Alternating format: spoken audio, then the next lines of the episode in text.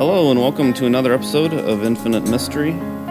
This is Rick Pidcock, and in this episode, we're going to be reading again from Rainer Maria Rilke from the Rilke's Book of Hours Love Poems to God. He says, I know that nothing has ever been real without my beholding it. All becoming has needed me. My looking ripens things, and they come toward me to meet and be met.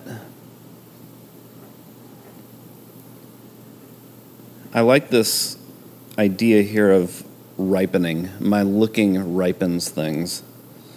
And there's there are a couple a few different aspects to this. First is is a drawing. He says they come toward me. So there's a, there's a drawing together. There's there's also a personal nature to it where he says they come toward me. There's a they and a me. And then also there's a converging, there's a meeting and a being met. And I think that when those happen, those three things of, of drawing, of a personalization, and a converging come together in life, that is when we experience a ripening in life. Existing to the fullest happens when we come together as our true, authentic selves with other true, authentic selves.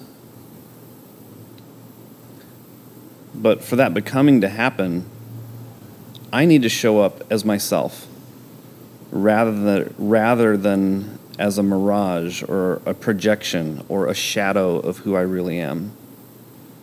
And so, really, it, it comes down to awareness, to that looking.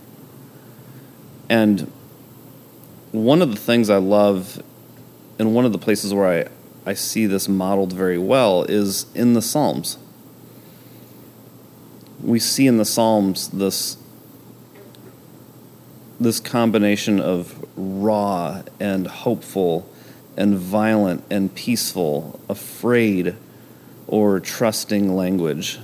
There's there's celebration. There's there's all kinds of different expressions of the self. And there's just an honesty there. And and I love how it models that. But it also models it in a way where there's kind of this dance between speculation and awareness and reality. So,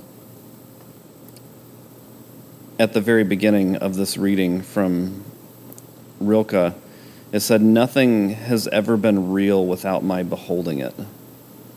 There's, there's this dance here between speculation and realness, reality, and awareness of beholding it. And um, I remember in, in my in, in the last episode, there was a line that said, There is a power in me to grasp and give shape to my world. And so seeing this connection between speculation, awareness, and reality, and how that fosters within us this this co-creating depth to give shape to our world, to grasp our world in awareness, but also to give shape to it in creativity. I think we see a lot of that demonstrated in the Psalms. And in one psalm in particular, Psalm 22, we hear this in, in verse 1. He the psalmist says, My God, my God, why have you forsaken me? And, you know, where have we heard that before?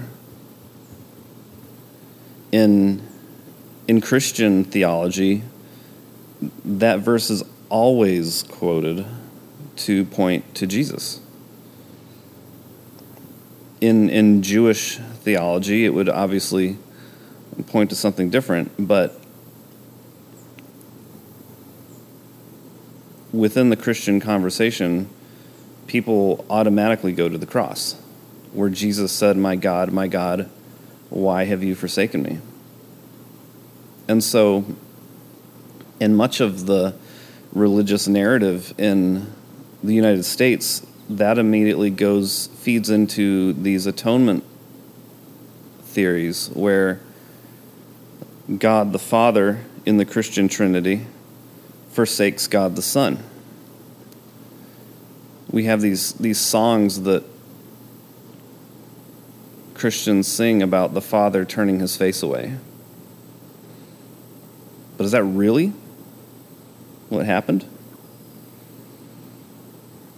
In verses 21 to 24, it says, From the horns of the wild oxen you have rescued me, for he did not despise or abhor the affliction of the afflicted. He did not hide his face from me, but heard when I cried to him. So I think one of the problems here is that we will see this, My God, my God, why have you forsaken me? And we see this quote in the New Testament where Jesus says, My God, my God, why have you forsaken me? And then we say, Oh, this is a prophecy about Jesus. And then we develop atonement theories where the Father is turning his face away from Jesus. But if you keep reading the psalm, we find out that, oh, actually, there is no forsaking. There is no turning and hiding of the face, but there's a listening.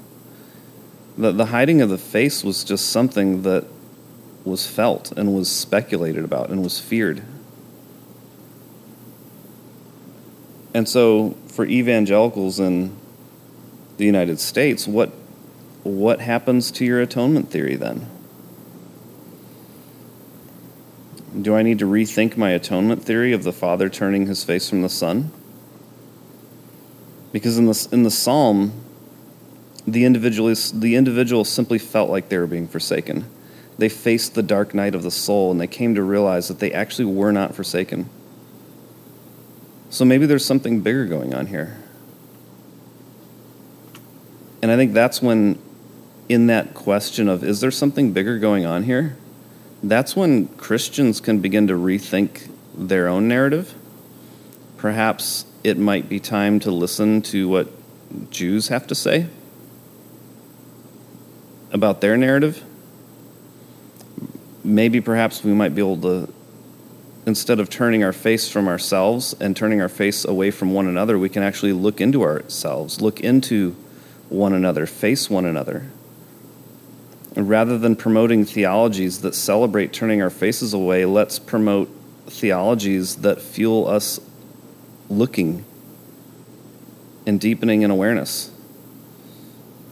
Because our looking ripens things.